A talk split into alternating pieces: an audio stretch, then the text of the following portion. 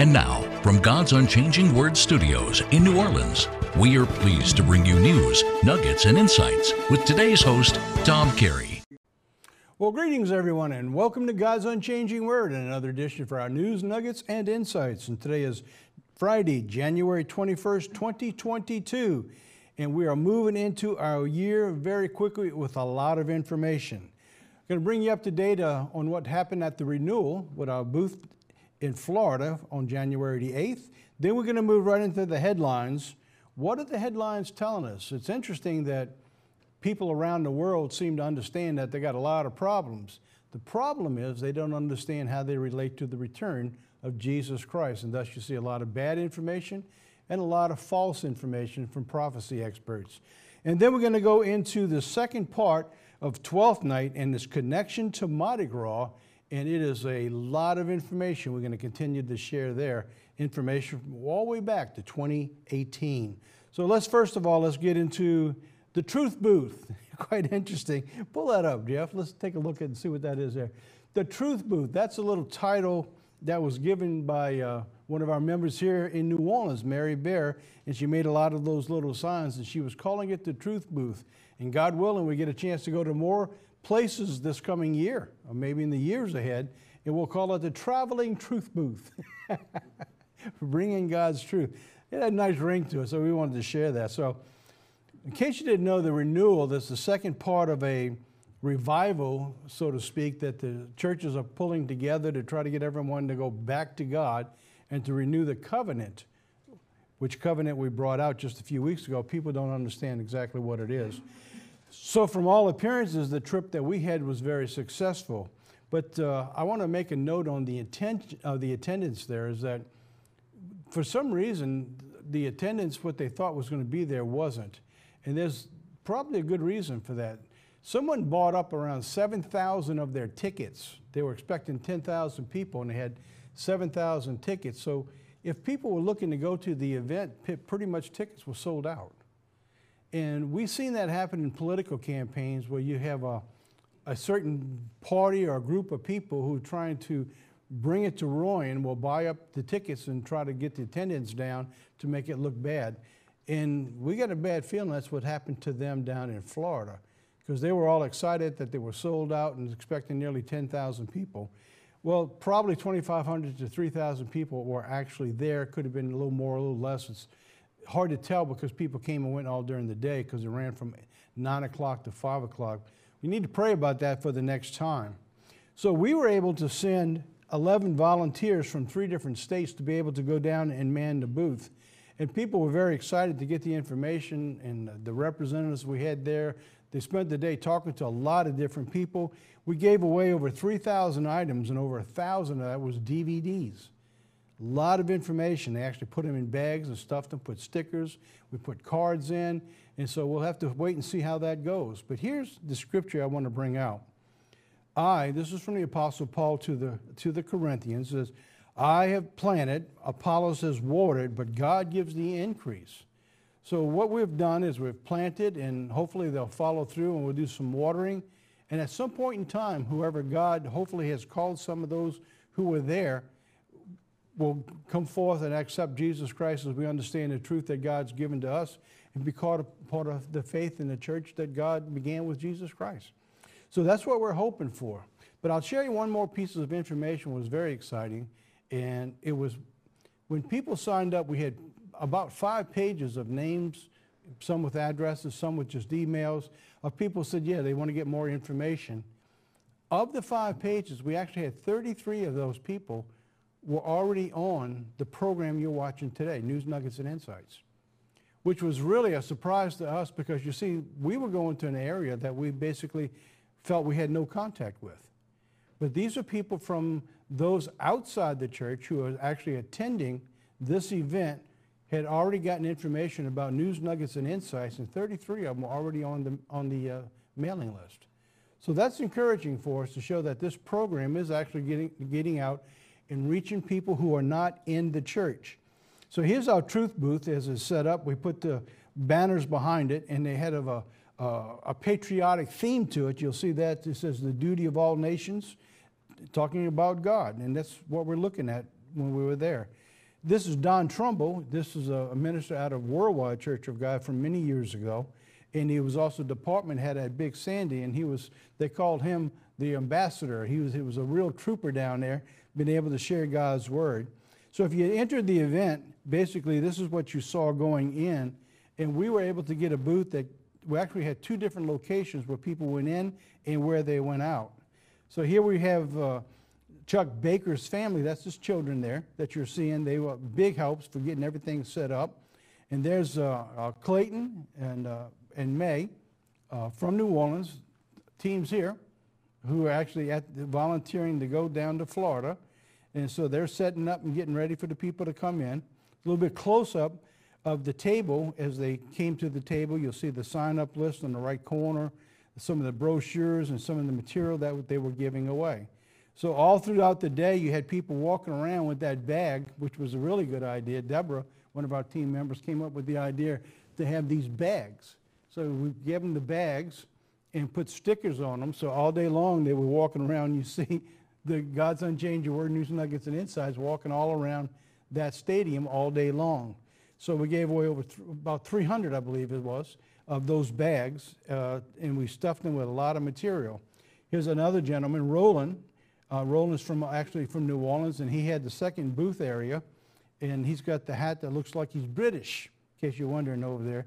So he and his wife manned that table, and there's our team together as they were getting ready to begin. Uh, there's a, a, a, a potential member coming to the booth that Clayton's talking to, and of course, when it was all wrapped up, I asked everyone if they would, while it was fresh in their minds, if they would simply just get together somewhere for dinner and do a little, little post review of the day, how it went, and some plus and minuses and things we can improve for next time. So what we were hoping for, if this was successful, and from the initial appearances, it was very successful, uh, that we could get to and do this again and see how we can better reach more people at the next event. So I want to thank you from all of us here at uh, God's Unchanging Word and Church of God Ministries International for being able to get there. And uh, actually, people actually sent in extra funds even to help cover the cost when we didn't ask. And shows you God's people are very generous. So we want to thank you. And now we need to ask you one more thing. Now we need to ask you pray, to continue to pray that whoever received this information, that God would inspire their minds, that they would follow through and we have information that was put on the materials we gave away to help us track that if it came in, it came from that area. So we'll know how well or how bad we're doing by the material that comes in. So anyway, we want to thank everybody and it gives you an update on basically where we're at. One more event coming up is again. So this comes out on Friday. So tomorrow, on January 22nd, in uh, Syracuse, Indiana, Steve Council and the group up there will be pulling together Michigan and Northern Indiana for a spaghetti social. So they have a smaller community, and the church is actually downtown on one of the main streets. So what they're doing is they're running an ad. They're actually going to give them, believe it or not, a front page spot in their newspaper down there, and they're going to give them an ad on the inside that the uh, been able to run this specific weekend. Pray they get good weather Last week they had about 10 inches of snow. So this may not have been the best time, I don't know. But it might be. Maybe people will be locked in with snowbound. But anyway, they're going to do an open house social for spaghetti to meet and greet to get to know the community. And that church that they're in up there has been a Sabbath keeping church for a lot of years. So we're hoping that we can rekindle some of the love that people might have had at one particular time when they went to that church. And who knows what they can accomplish. So Steve, and pray for them this coming weekend that it will go well for them. So they got a lot, lot going on. And this is more important than ever that we stay on top of outreach, particularly in the times that we live today. All right, here we go. You can't make this stuff up. We've got something I'm bringing back in now that seems to have showed his ugly head once more that we began back in 2018 telling you about. They are back and they're gaining ground the after school Satan clubs. Yeah, you can't make it up. They're actually in schools across the nation now. They're gaining ground. Just like with uh, going to public libraries and teaching kids about transgenderism. Well, now these Satan clubs now have worked their way into the school system for after school, the after school Satan clubs. We began talking about that several years ago. There's August 24, 2018. So if you want to go back, we spent a lot of time back there talking about this, showing how that's going to continue to push and gain ground around the country. And here we are a few years later, and it actually has. This was talking about it back then, was pushing Satanism on our children. And that's what we're doing around the country. Now it has reached all the way into the heartland of Illinois. School districts in Illinois are having a problem, and they're saying they're not promoting it, they're not pushing it, they're not sponsoring it but there are people who are, and they have no legal right to stop them. They have every legal right to do that. This is coming out from someone from the Satan Club. This is from June Everett, who is the campaign director for After School Satan Clubs, an ordained minister of the Satanic Temple. Says the temple offers clubs as the alternative to good news clubs, Christian gatherings that are run by evangelical organizations that offer Bible and faith lessons after school. So if you're tired of that good news and you're tired of faith and you're tired of worshiping God, we got a plan for you. It's Satan. Unbelievable. That's, the, that's their campaign slogan. If you're tired of that, you can come turn to us. And we wonder why the children grow up and don't want to worship God. Well, this is a really good example of what's going on around the country, and it needs to be stopped. If nobody went to it, they wouldn't have a following. But anyway, I wanted to bring that out to you so that if you know of anybody in these areas, be sure the parents are aware of what's going on and keep their kids out of these kind of schools. All righty, headline news. you know, we're living in a society that's continuing to change and to deteriorate. And people see it. They, they, they don't understand where they are in their march to return of Jesus Christ. And because of that, there's a lot of bad information out there and a lot of false prophecies that continue to be perpetrated on mankind. And when you look at the Bible and it tells us about the first four seals, one of the things is false Christ. And so as we continue to push the truth as we return to Jesus Christ, this world moves further and further away. So I want to show you today just a few of the things that are going on about that. Look what the book of Amos says in Amos 3, verse 7. Surely the Lord will do nothing, but he reveal his secret unto his servants, the prophets. This is talking about those who've been called out and showing us. So as we're seeing some of the events that are taking place that are, that are marching to the return of Jesus Christ, the world see things too, but they, they miss understand what they're looking at, and they put a lot of bad information out there. Discerning the times is what's important. In Luke 12, 54 through 56, Jesus told his disciples, He said unto the people, It says, When you see a cloud rise out of the west, straightway you say, There comes a shower, and it is so. And when you see the south winds blow, you say that there will be heat, and it comes to pass. He says, You hypocrites, you can discern the face of the sky and the earth. How is it that you do not discern this time? So that's the same question we could ask right now. The world sees that there's things going on, just like the clouds and just like the, the wind. They see the events taking place. They see crime on the rise. They see the evil that's taking place, the murder, how many people are murdered, and people just now they just have a percentage of hundreds of times, 100% going above what it was last year and the year before that. Last year we had over 100,000 people die of overdoses. Now they can see all that, but they cannot tell what's causing it. It's because they're not looking to God. And that's what Jesus was saying. So here we are in a world that's steeped in iniquity. And look what Matthew 24, 12 says. Now, what I'm going to show you, if you leave that up there, Jeff, is that that picture there, I'm showing you pictures out of a headlines of the same article that came out, and they're right on target. It says, How Lindsay sowing lawlessness to reap a police state. Matthew 24 says, Because iniquity shall abound, the love of many shall wax cold.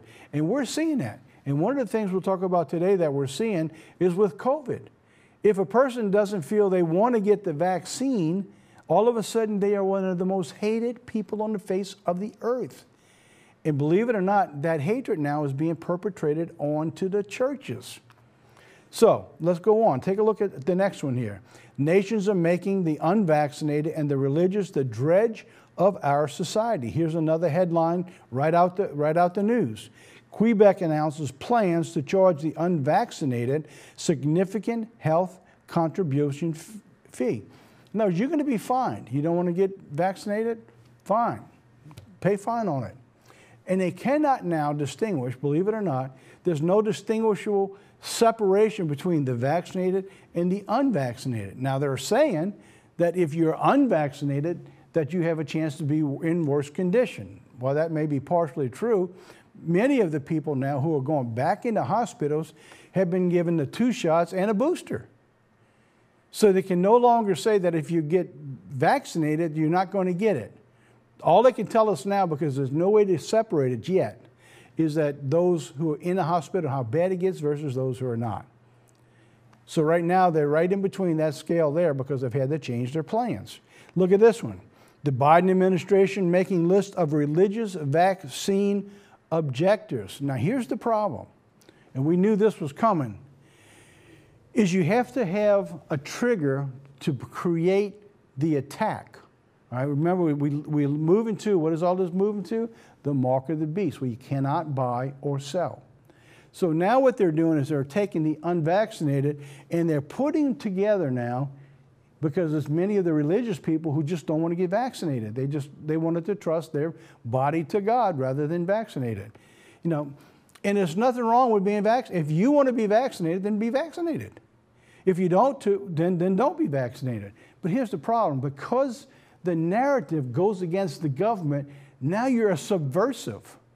You're anti government. And many of those people are religious. And so now you're seeing them go after the religious and they're starting to make lists for those who do not want to get vaccination. Here's what Isaiah says Woe to them that call evil good and good evil, that put darkness for light and light for darkness, put bitter for sweet. All right, this is again, that's another, I didn't make this picture up. That's a headline that I just pulled right off the, right off the pages. It says, calling evil good, the left is winning the battle for America's soul. We began hearing that before the last election. The soul of America, because see, that's what's going on now. Satan has to win the souls over to him to get them away from God before the return of Jesus Christ. But here's a scripture they don't normally quote after they read Isaiah 5:20. Woe to them that are wise in their own eyes, the prudent in their own sight, and woe to them that are mighty to drink wine, men of strength to mingle strong drink, which justify the wicked for reward and take away the righteous for the righteous from him. So here's what's going on, and we're seeing that now, especially in government. They're taking, they're turning over people for money you know, so what are you doing? Well, how did these politicians come out of office being so rich? Multi-million dollars in their bank accounts when they're running a job that has nowhere near the kind of pay that they have when they get out. They justify the wicked for reward. So what, what we're seeing now is that continue, that rise at levels unprecedented in modern times. And we're not being able to do a thing about it. Here's another one. LA Times columnist doubles down on mocking the deaths of the unvaccinated. It's actually a story that came out, and a person began to make fun of those who are unvaccinated who died. And then when they asked him about it, he, he doubled down says, he said, absolutely. Then mock the people because they need to be vaccinated. The LA Times published an op ed that encourages the mocking of the unvaccinated people who die of COVID. Unbelievable, but it's true. Can you believe just everybody dancing on the graves of the people who died? So that's what we're seeing going on. Now, let's take all that information and let's put it to play in world news. See, that's what they see, and this is actually what's happening, although they can't seem to put the two and two together.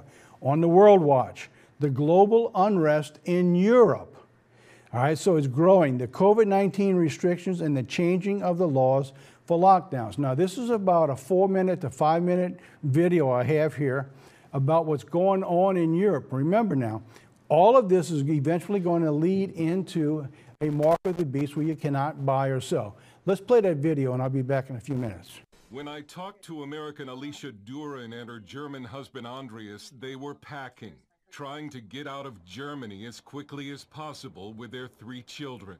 They've had enough of Germany's strict COVID policies. Europe is in the midst of an uprising of the unvaccinated, pitting citizens who refuse to get the jab against governments that want the pandemic to end. And neither side is backing down. Nation by nation, Europe is turning into a two-tiered society in which those who refuse to be vaccinated will live under lockdown without full access to society or jobs, facing fines and even jail. The Durans are leaving Germany after Andreas became unable to work because of COVID restrictions. I'm not allowed to work anywhere anymore, really, without you know providing a um, yeah proof of vaccination or uh, recovery. Well, there's also no more privacy.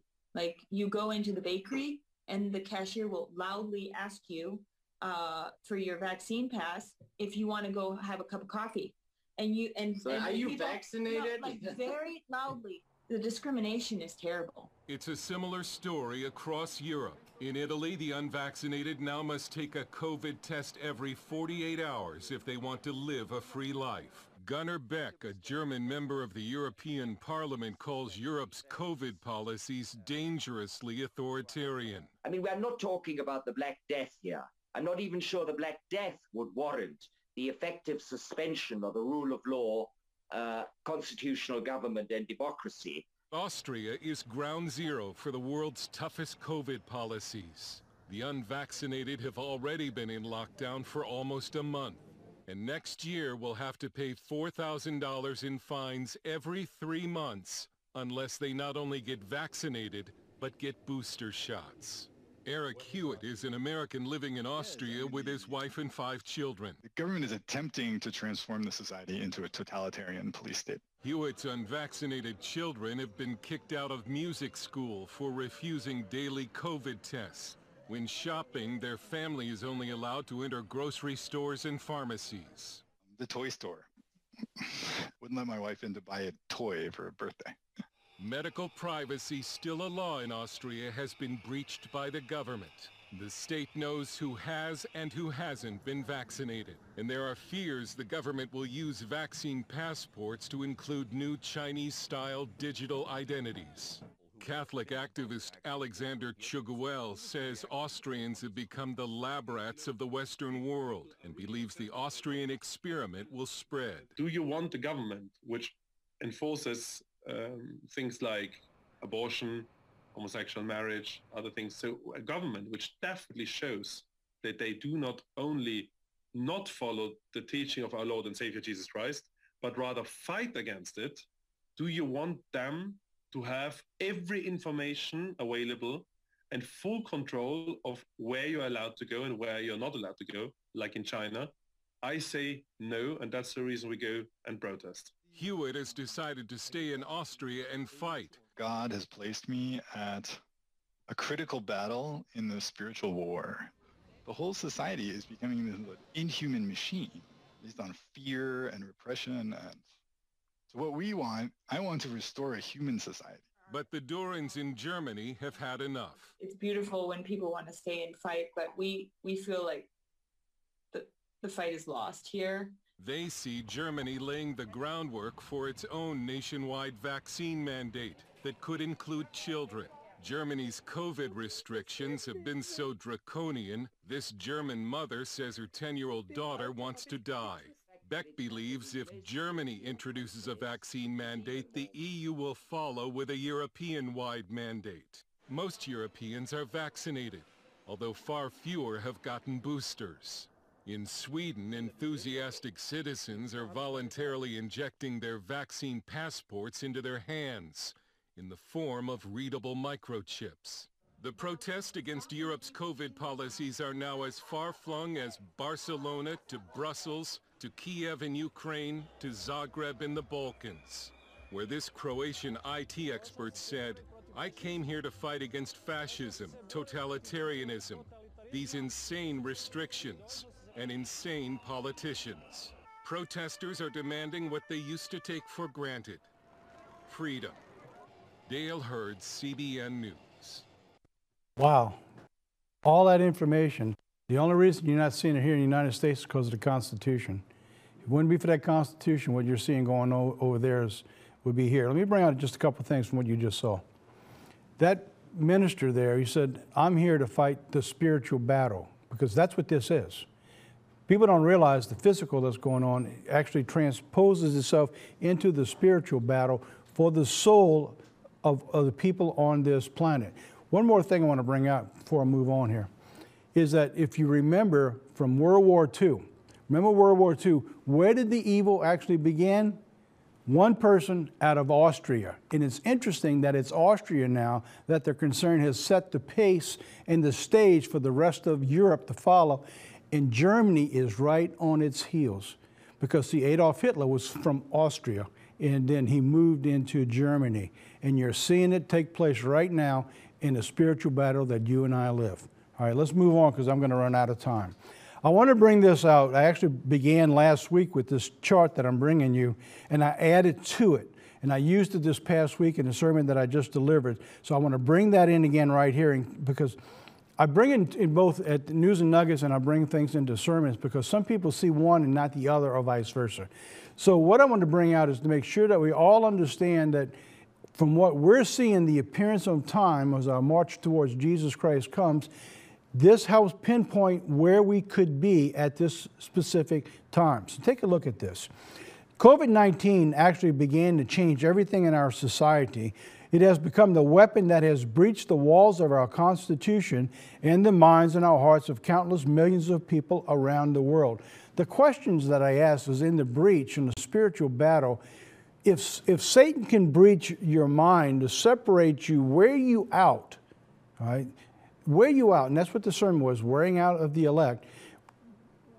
Where does that breach begin? So you have to go back again to World War II, as I was just mentioned, Adolf Hitler. What made it in the minds of the millions of Jews that simply gave in to the government and just walked into the death camps by the millions and died? So we're at that stage right now. It's like you see one minister over there in Germany that video, he's staying there for the fight. The other family says, I can't fight, the battle's over, we're leaving. So you're seeing all this come into play right now. So if we looked at this on a larger scale, so we're looking at this time frame. So we're looking at God's seven-year periods from 2015 to 2022, which we believe is a Shemitah year, then from 2022 to 2029 if we understand the breach, we go back into the Bible from the physical. If a king was going to was going to attack a city, what they do is they surround the city first. And then after a period of time, when they have weakened them enough, they break down the walls and they're able to go in. And during that seizure period, the city's starving, they're dying, the health issues, well, you've seen some of that in that video you just saw where people said, look, we can't fight no more. The lady says, my 10-year-old, she just wants to die. So they're seeing that breach in the people's minds and I can't keep fighting this. Well, it hasn't hit us as hard here as around the rest of the world, but you need to note it, it's going to come. All right, so you had the siege if we look at the period of time from 2015 to 2020, and the breach when COVID came from 2020 to 2022, where we are today, is the mindset for the United States to be able to give up its freedom, to turn its freedom over to the government, and the government tell us what to do. You'd have never got away with the getting away with now before COVID. And we know by the time the fourth seal comes and 25% of the planet is destroyed, the laws that will come into place that will lock people down and lock them up will begin to move. You're going to make those choices. You won't be able to buy or to sell. So we, I gave a sermon back in 2018, talked about America under siege, of what we were beginning to see, how evil was surrounding the minds of God's people. I gave a sermon in December of 2021 called Repairing the Breach. That's online. In fact, you can order that right now. It's still in print. We can send that to you if you, if you can't get online.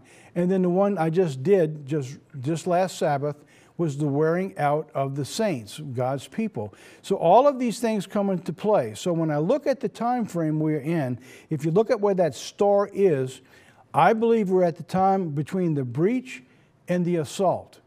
So when it comes down to the assault in the spiritual realm, we understand that Satan begins to move his weapons of choice to be able to attack God's people. So you're beginning to see lockdowns of churches. You're seeing the attack of conservative Christians. You're beginning to see all of that moving into place right now. As the events in society continue to worsen, as we move to that fourth seal, more and more people are going to be sick and more and more people are going to die. There'll be more wars taking place. There'll be more unstableness around the world. In this particular area, you will see the continue of the assault on your freedoms to be able to worship God. We talked about that in the wearing down of the saints. Now let's move this over now and let's look at that in the closer range of a seven year period instead of the 14 year period. So are we at that period of time at the beginning of the attacks? I think we are. Time will tell, and the next two years will be, give us a better idea.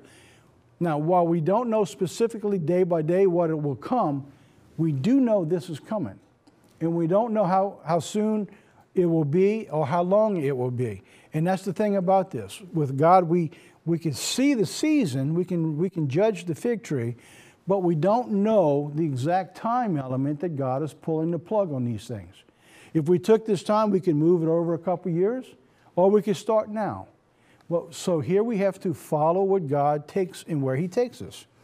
Let's look at Deuteronomy 28 21. This much we know. The Lord shall make a pestilence which shall cleave unto you until he has consumed you from off the land. Is 2020 that period of time where that pestilence come and it's not going to leave us? Well, the health experts are telling us now it ain't leaving.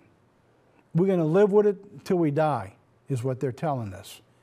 So it's a real good chance we're at that period of time. We also know that by the time the fourth seal comes, a, fourth of the population around the world will be destroyed. So we know we're not there yet. So we can gather from all information that we are somewhere between there and the fourth seal. We could have already entered into the first or second seal because these seem to overlap one another or we could begin to see an escalation in the very near future. We also know that we have not had the persecution of the elect. So, for example, we're still able to meet every Sabbath freely, and we're not under persecution as God's church. It talks about the persecution of the elect, not just conservative Christians, but those people who've been called out who know the truth. That period of time lasts about three and one half years. So take a look at this headline, one more headline. Bone chilling feds launching a system to collect religious information on the unvaccinated. Let me pull that back up there. So they're doing now here in America, just like they did, and you just saw in that, that video, that's taking place to collect the information on the religious unvaccinated. That's pretty terrifying. They're setting up all their tools they need to assault and silence the opposition. We're seeing that. Let me back that up again. Here, we saw on Friday, June 25th, we brought it out, the new U.S. domestic, domestic terrorism from June 25th. We, we showed you that was coming, and now they've set up a division now of the federal government to actually put it into play from that point. Domestic Terrorist Committee, A.G. Garland to facilitate the new terror objective, the former Obama administration AG, Lisa Monaco, uh, Monaco is reconvening the Domestic Terrorism Executive Committee.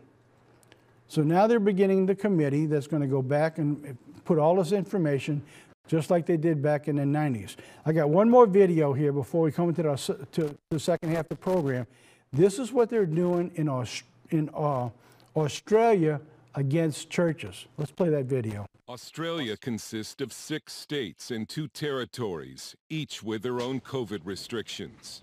Under a new home quarantine plan for international travelers, if you don't send the government your photo and location when it sends you a text, the police will come to your door. Melbourne pastor Paul Furlong has been arrested three times and placed in solitary confinement for opening his church during the lockdowns the reason I did was for what I believe was a, a, greater law, and that was to obey the word of God.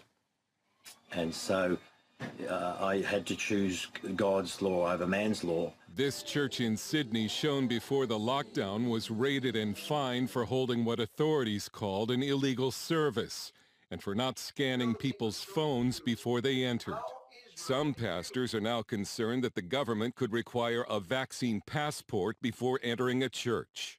We asked Evan Mulholland at Australia's conservative think tank, the Institute of Public Affairs, if he still considers Australia a free country. Well, it's a good question. It's a question a lot of people across the political spectrum have been asking. These things don't happen in a vacuum. They happen when the political and cultural elites slowly take away our freedoms and they become normalized. Australians have also begun turning in one another to authorities, East German style.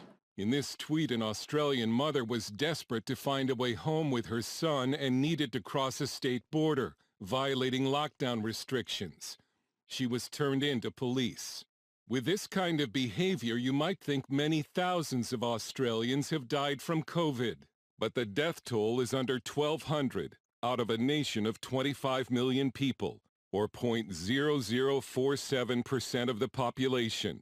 Almost three times that many Australians die every week from normal causes. But one poll showed most Australians favor living without freedom because they fear COVID more than any other Western nation. Know, the, the media has just scared people senseless. The average person thinks if I catch this, I'm going to die. There have been several large and sometimes violent demonstrations against the lockdowns and against planned vaccine passports, and hundreds have been arrested. The government says the death toll would have been much worse without lockdowns and is saying now that life can only return to normal when most of the country is vaccinated. They describe uh, giving back our freedoms as some sort of a treat, as some sort of a reward, uh, something that can be given back to us and aren't our fundamental freedoms that were stolen from us in the first place. The Australian journalist Clive James once said the problem with Australians is not that so many of them are descended from convicts, but that so many are descended from prison officers. It's a quote that's being talked about a lot these days. that's interesting, isn't it? I tell you, that's kind of terrifying when you think about it, because that's the kind of news that's going to be hitting our doors sometime in the future. We need to understand that because, see, once the mind is breached, that you have given in to the authorities and given up your freedom, they will tell you how far and what you can do or can't do. Taking away the freedom to be able to worship God as we understand it.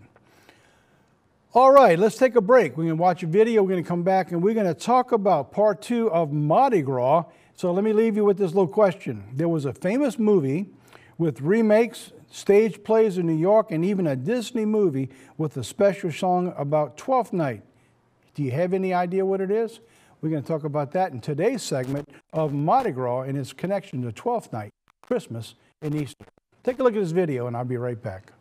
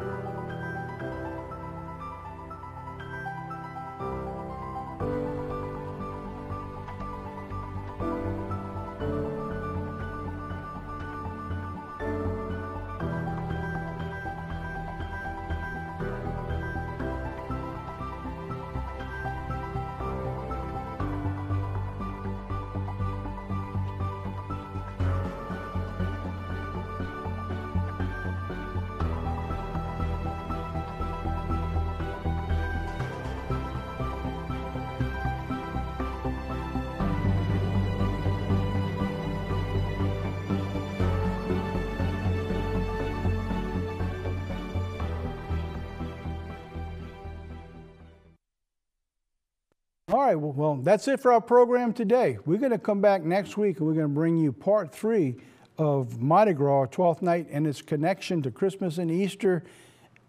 And let me start again. Yeah, because that ain't it for the program. Well, I know, but I'm going to, I'm going to go into the uh, update of the work. All right. Yeah, okay, I got everything moving again. You ready? Okay. All right, next week, we're going to come back next week and bring you part three on Mardi Gras, 12th night, and its connection with Christmas and Easter.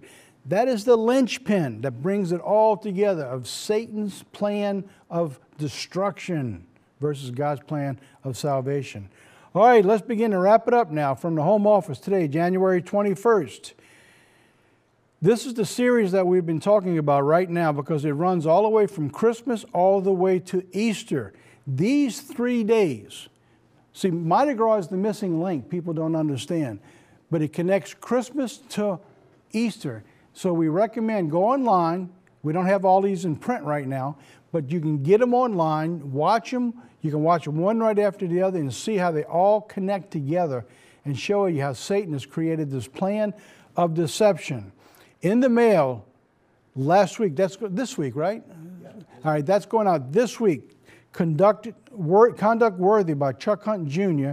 And on January 14th, News Nuggets and Insights, so that you can actually get part one of 12th night. Actually, put it, put it in the mail. We'll send it to you. In case you don't get News Nuggets and Insights, be sure to ask for it and we'll send it to you.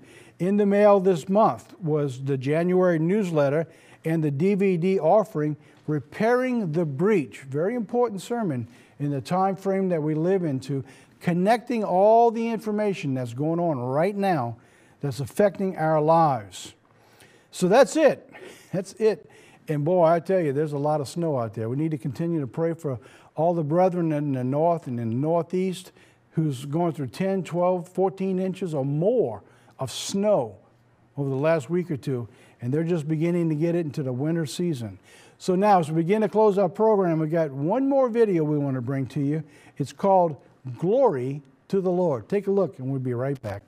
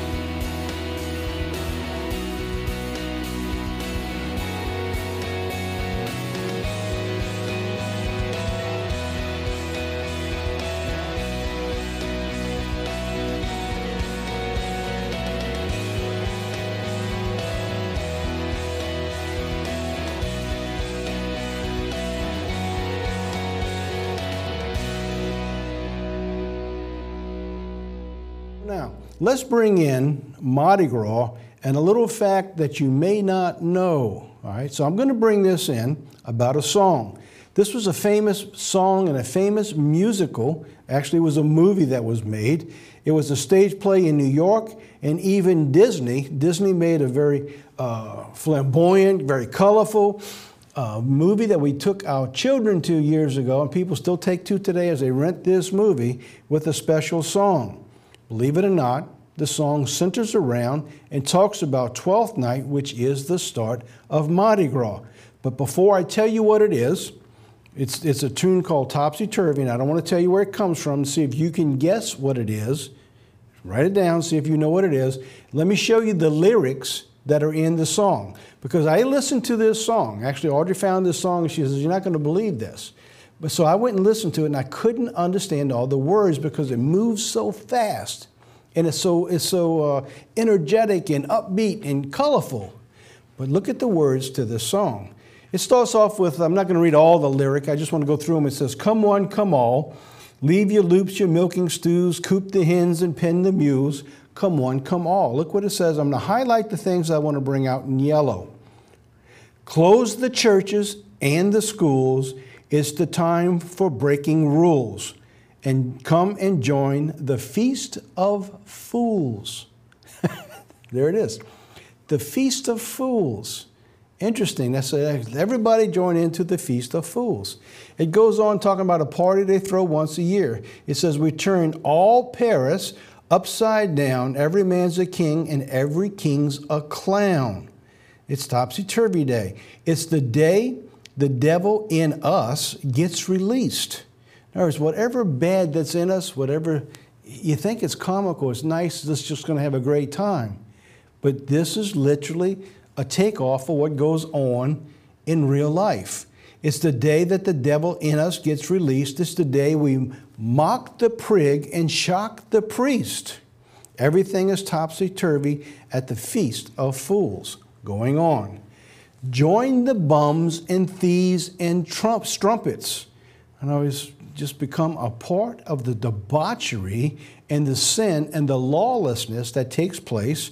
And look when it takes place on the 6th of January. How about that? On the 6th of January. Now look at the bottom of my slide. 12th night, the beginning of Mardi Gras, is the 6th of January. So this whole song centers around, and where does it start? On the 6th of January. That's actually a lyric in the song. Going on. It says, Now's the time we crown the King of Fools. And so you look at Mardi Gras, and what do we have? We have King Rex. He comes through the city on this day of fools and revelry with the thieves and all the stuff that goes on. And they stop at Gallier Hall here in New Orleans and they crown him king of Mardi Gras. And this song says, Now's the time we crown him king of fools. So make a face that's horrible and frightening, for the face that's the ugliest will be the king of fools. Going on, there's just a couple more. So it says, Put on your foulest features on display. Put your foulest features on display. So when you look at the news for Mardi Gras, this is pretty much what you're seeing. And you go down to the French Quarter and down on Bourbon Street, and all through that area, it gets pretty, pretty. Well, I don't know how to describe it other than the, than the, uh, the debauchery of what goes on down there. It's, and it goes on now. This is the last one. And it's the day we do the things we deplore on the other 364. Nice rhyme behind that, huh? So this is the day we do the things we deplore on the rest of the 364. And then it goes on with the beer is never stopping and pick a, pick a king, I'm sorry, pick a king and put him on the top. So whoever is the greatest of the fools, the worst, the lowest, that becomes the king on Mardi Gras. Well, there's the, the lyrics that we go through. I went through real quick. Any guess? All right, any guess? All right, so let me show you who it is. The video we're going to play in just a second. So, any guess what it's from? The Hunchback of Notre Dame. That's right, the Hunchback of Notre Dame. Got a little, little video here, runs a little over three and a half minutes. So, let's play that video. I'll be right back.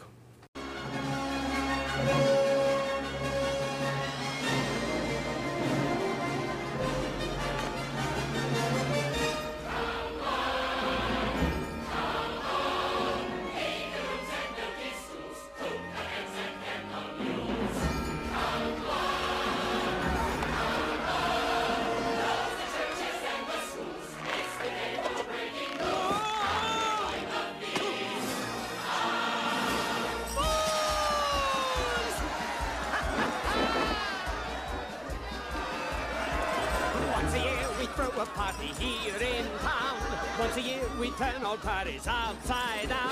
Every man's a king and every king's a clown. Once again, it's topsy-turvy day. It's the day that the Molinos get released. It's the day we mock the pig and shop their priest. Everything is topsy-turvy at the feast of fools. Everything is upsy-daisy. Everyone is acting crazy. Dross is gold and weeds are up bouquet. That's the way on Topsy every day. Beat the drums and blow the trumpets. Join the bombs and beats and spread streaming in from Chartres to Calais. Scurvy name from extra scurvy on the 6th of January. All because it's Topsy Turvy Day. Come one, come all. Hurry, hurry, here's your chance. See the mystery and romance. Come one, come all. See the finest girl in France. Make an entrance to entrance. Dance La Esmeralda.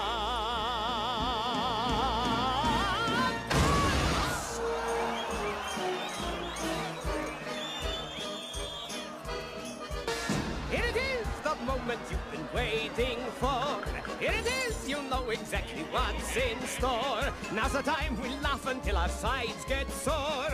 Now's the time we crown the king of fools. You all remember last year's king? So make a face that's horrible and frightening. Make a face as gruesome as a gargoyle's wing. For the face that's ugliest will be the king of fools. Why? Ugly folks, forget your shyness. you could soon be called your highness. Be the king of Topsy Turvy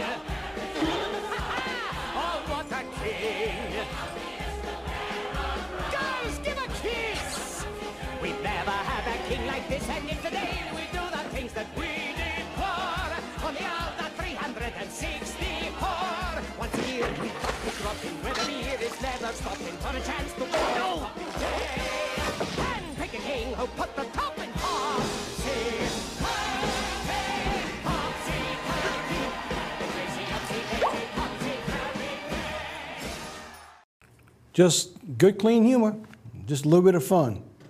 Or is it? I'm going to talk about that now for the rest of our program. So, what we're going to do, I'm going to play a video from you. We played last week on Mardi Gras. It's a brief history, a little over four minutes long, gives you a background just in case you missed last week's program. We wanted to play it again today, and we tied in a bunch of pieces and clips of information about Mardi Gras. So, play this little video, and we'll be right back to cover the biblical portion of Mardi Gras.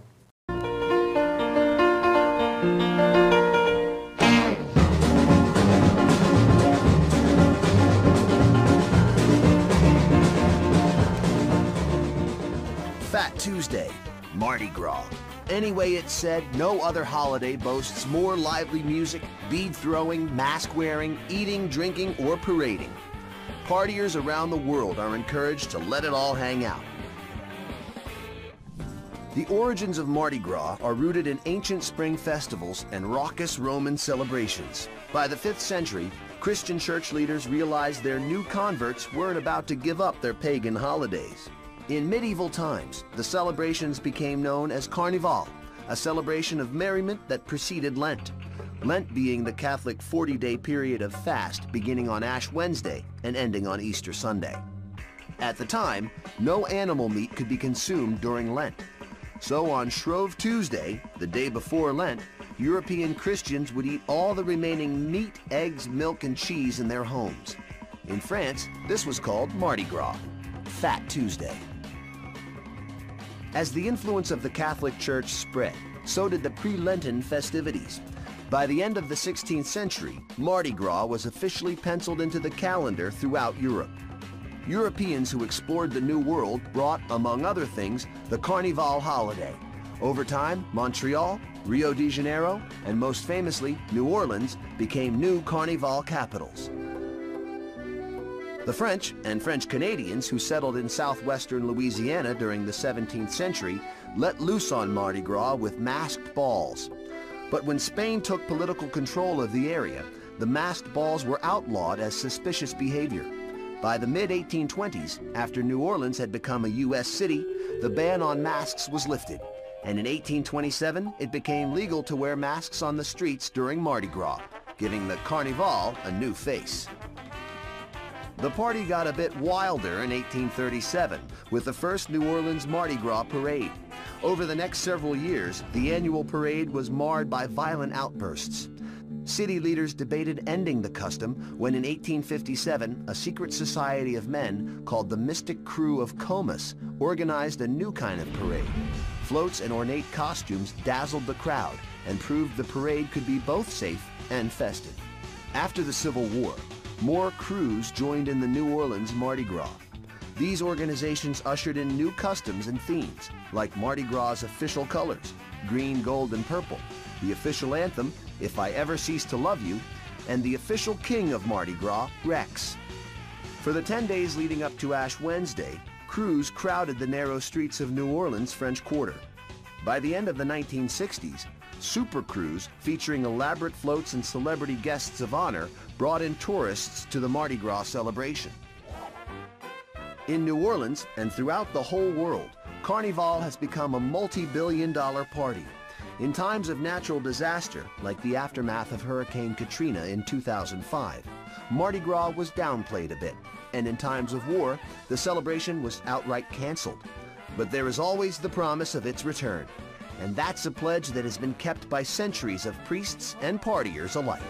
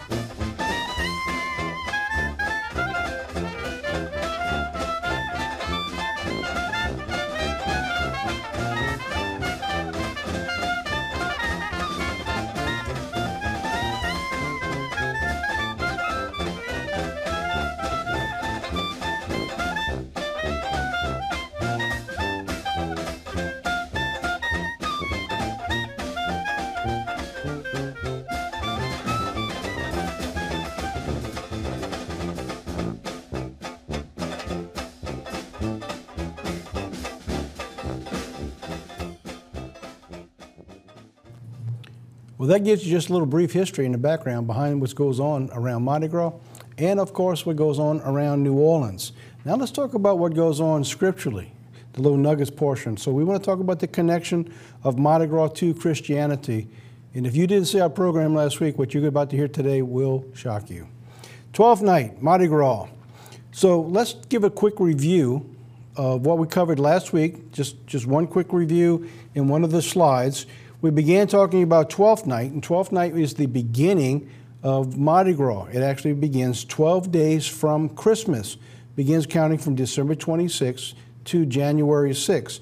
You can trace it back into our, our heritage and things that goes on with plays like Twelfth Night by William Shakespeare in, in his program that he wrote back in 1601 and 1602. We talked about it's called the Epiphany so the 12th night is supposedly, scripturally, when the kings brought the gifts to the baby Jesus in a manger. Of course, if you understood the history behind the Bible, you'll see that there was no way possible that they could have brought these gifts to Jesus anywhere near or around the time of January. We talked about the king cakes and its roots and how the king cakes actually came from pancakes and it was like a gift. And inside that pancake, or today the king cakes is what we're looking at, is a baby. And in this, this baby here is that they would get the king cake, they would bring the lowest of the people, like you've seen in that topsy-turvy, they would participate in eating this cake, and whoever got the baby would literally be the king of carnival. So today it is actually translated into king cakes uh, during the 12th night, so that every day somebody would get a king cake. Whoever got the baby would buy the king cake the next day. So they would rule as king for a day, so to speak, at that time. We also talked about Rex, king of Mardi Gras, and we showed you how the bull leads that parade, very similar to in the Bible that we see when Israel departed from God and when they left Egypt, when Moses was on the mountain, what was the first thing they did? They, they, they built a golden calf and said, These be thy gods, O Israel. So on this day, the worst day, the debauchery, the topsy turvy, on this particular day, the King Rex is being led, just like in that video where you see that little jester, which is a type of a Satan, leading people into the debauchery. Here on the parade on Rex, you see the bull leading King Rex down uh, the St. Charles Avenue, where he is toasted as king of Mardi Gras on Fat Tuesday. So now, we left you with two questions. All right, we're going to cover the first question. We introduced the question with this. The period of time from 12th night to Mardi Gras, Fat Tuesday, is the time where it takes evil takes control and rules. We asked the question, what has this to do with Christmas and Easter?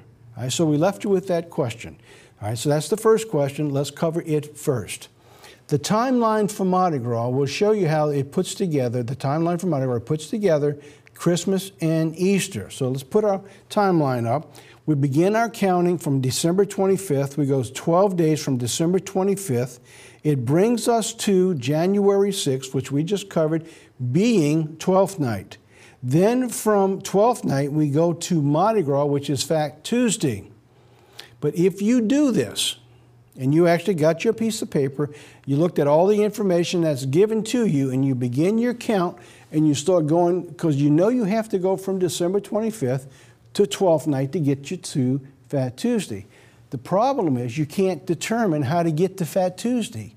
There's no information from Christmas to bring me to Mardi Gras, Fat Tuesday. So when you place the timeline for Mardi Gras, you run into a problem. You cannot establish a time for Christmas or 12th night to set the time of Mardi Gras. So how do we determine Mardi Gras? Believe it or not, here's what you have to do. To find the time for Fat Tuesday, Mardi Gras, you must first establish the time for Easter and count backways. All right, so the question was, what, what does Mardi Gras have to do with, with Christmas and Easter? Well, what you're going to see is that Mardi Gras is the dividing line that pulls them all together. So if we did this, what would happen is you, would take Easter and you would count back seven weeks, which was quite interesting. So when I began putting the timeline together, something very ominous began to appear. I'm counting backways seven weeks. But from the scripture, I know that the very first, when Christ was crucified, he was resurrected, he ascended on Sunday morning, which is actually the time of Easter. Now, I know in God's calendar it changes year by year, but on that time, the first time, the two were the same. The, the, the Easter, which was Satan wants you to believe, versus the, the ascension by Jesus Christ, which is the wave sheaf offering. It counts from the wave sheaf, counts forward seven weeks, even unto the morrow after the seventh week. So what we're looking at here is that the, the anchors for, for the Christianity is, is two. It is Easter and it is Christmas. The dividing line that connects the two, believe it or not, is Mardi Gras. See, for God's plan, He begins at Passover, the resurrection, the wave sheaf, and begins counting forward. 49 days to the morrow after the 49th day, or 50, which brings you to Pentecost. But Satan wants you to start from here and go back ways, not looking forward. All right, so that's the beginning of the connection that we're talking about. How do you determine Easter? Believe it or not, it has nothing to do with the, with the death of Christ. Now, you would think that Easter has, is the resurrection, right? But it's not. It has nothing to do with Jesus' with crucifixion or his resurrection. This is how they determine Easter. The Easter is, is uh, Easter Sunday is calculated to be kept on the first Sunday after the first full moon occurring on or after the spring equinox. That's how they figure Easter. Has nothing to do with Passover, the resurrection of Christ, or the wave sheaf. That's how they determine Easter. So once you've determined that, then I count back seven weeks. Now, what's amazing is you have 40 days of Lent, and I'm counting back 70 weeks. This period is not 49 days, it's only 46 days. And you don't count the six Sundays in the middle of it, that's, that's like an off period, but you take those six days of Sundays off, then you have your 40 days of Lent. So if you're trying to figure all this out on your own, you can't. You'd have to go into the, the, the Catholic Encyclopedia to determine all of this. So you have your 40 days of Lent, which is talking like the 40 days that Moses was up in the mountain. So there's enough truth pulled into all of this to give you enough biblical foundation to say, well, this must be true. But it's all been a counterfeit perpetrated by Satan himself. All right, so now here we have Mardi Gras Fat Tuesday as the center point. So let's focus on that now and the connections. So we have 12th night Fat Tuesday and beginning of Lent. In the past, we viewed these items as individual, not part of a larger plan. But when you view them as connected, they take on a whole new life, just as God's holy day plan and all the seasons are connected to a larger plan. Deuteronomy 16 16 says, Three seasons so all your, your appear before the Lord in the place which he shall choose Feast of Unleavened Bread, the Feast of Weeks, and the Feast of Tabernacles.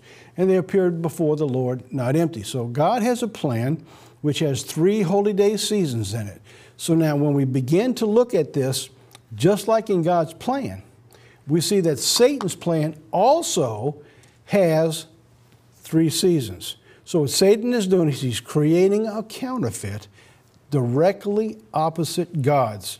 So, you have now 12 nights, which ties in Christmas, and you have Lent, which brings in Easter. So, when you put all these together, what do you have? You have the three seasons. You have the Christmas season, you have Fat Tuesday, the day of debauchery, and you have Easter. So there's Satan's plan. He has three seasons, just like God has his three seasons. Fat Tuesday is the link that connects them all together. So now let's look at what that is. Now, why is this important? And what has been hidden before our very eyes? The period from Christmas to Fat Tuesday, when you begin 12th night, it is the period that they would talk about with sin and no hope. Then you begin what's called Ash Wednesday, the time of sacrifice and the hope for all mankind. There's the connection. You look at what's going on 1 Thessalonians chapter 4 verses 13 and 14. Look at the time before Fat Tuesday. It says verse 13, "But I do not want you to be ignorant, brethren, concerning those who have fallen asleep, lest you sorrow as those who have no hope." All right, so that's the period of time before the dividing line at midnight on Fat Tuesday. Look at the next verse, verse 14. It says, For if we believe that Jesus died and rose again, even so God will bring him with those who sleep in Jesus. So there you have the dividing line, the day of fools. You have no hope, so let's have a great time. If there's no hope, then let's just have a debauchery. To the period at midnight, everything stops. Then we go into a point and we believe that Jesus will save us from all the sins from, the, from all the period leading up to that time. 1 John 1 9 says this If we confess our sins, he is faithful and just to forgive us our sins and cleanse us from all unrighteousness. Absolutely amazing. In other words, let's sin, sin, sin, the greatest of the sin, the king of the fools, because see, when you get here, he's going to forgive us anyway. So let's sin. Right, so that's what you're looking at behind Mardi Gras. Sin gives way to repentance now at this dividing line. Let me show you how. In the belief of, of uh, what Mardi Gras is in, in the Christian churches. Bourbon Street closes at midnight. This is the only time of the year, by the way, that Bourbon Street actually closes. They actually shut it down, and you see the street sweepers coming in and picking up all this trash and filth. By the way, the success of Mardi Gras is measured by how much trash it picks up. It's not, I'm not making that up. The, more weight in the trash, the more successful Mardi Gras is. That's how they measure their success, by the way. At midnight, Rex is the king of carnival, meets with Comus, the king of the festivities, and brings Mardi Gras to a close. And at that moment, at midnight, that it shuts down, Mardi Gras becomes Ash Wednesday, and the churches open for the absolution of sins on Mardi Gras. So on Ash Wednesday, you'll walk around, you'll see people wearing ashes on their head. This is where it comes from. This is the beginning of Ash Wednesday, which follows the day of Mardi Gras or Fat Tuesday. Now, th- this is not made up. This is really indoctrinated into religion for society. So now, that leads me to the second question that we left you with from last week. From what scripture, all right, what scripture does this misapplied biblical principle of biblical truth of Mardi Gras or Fat Tuesday come from? So if we had that, if we had that little sound, we could do that that little song that you know, do do do do do do do. All right. So what does it come from? Believe it or not, and you can't make this stuff up. It actually comes from a biblical principle in the Bible that's misapplied. All right? The concept of Mardi Gras is here's the concept as sin increases daily, it peaks at Mardi Gras. Right? We just showed you that.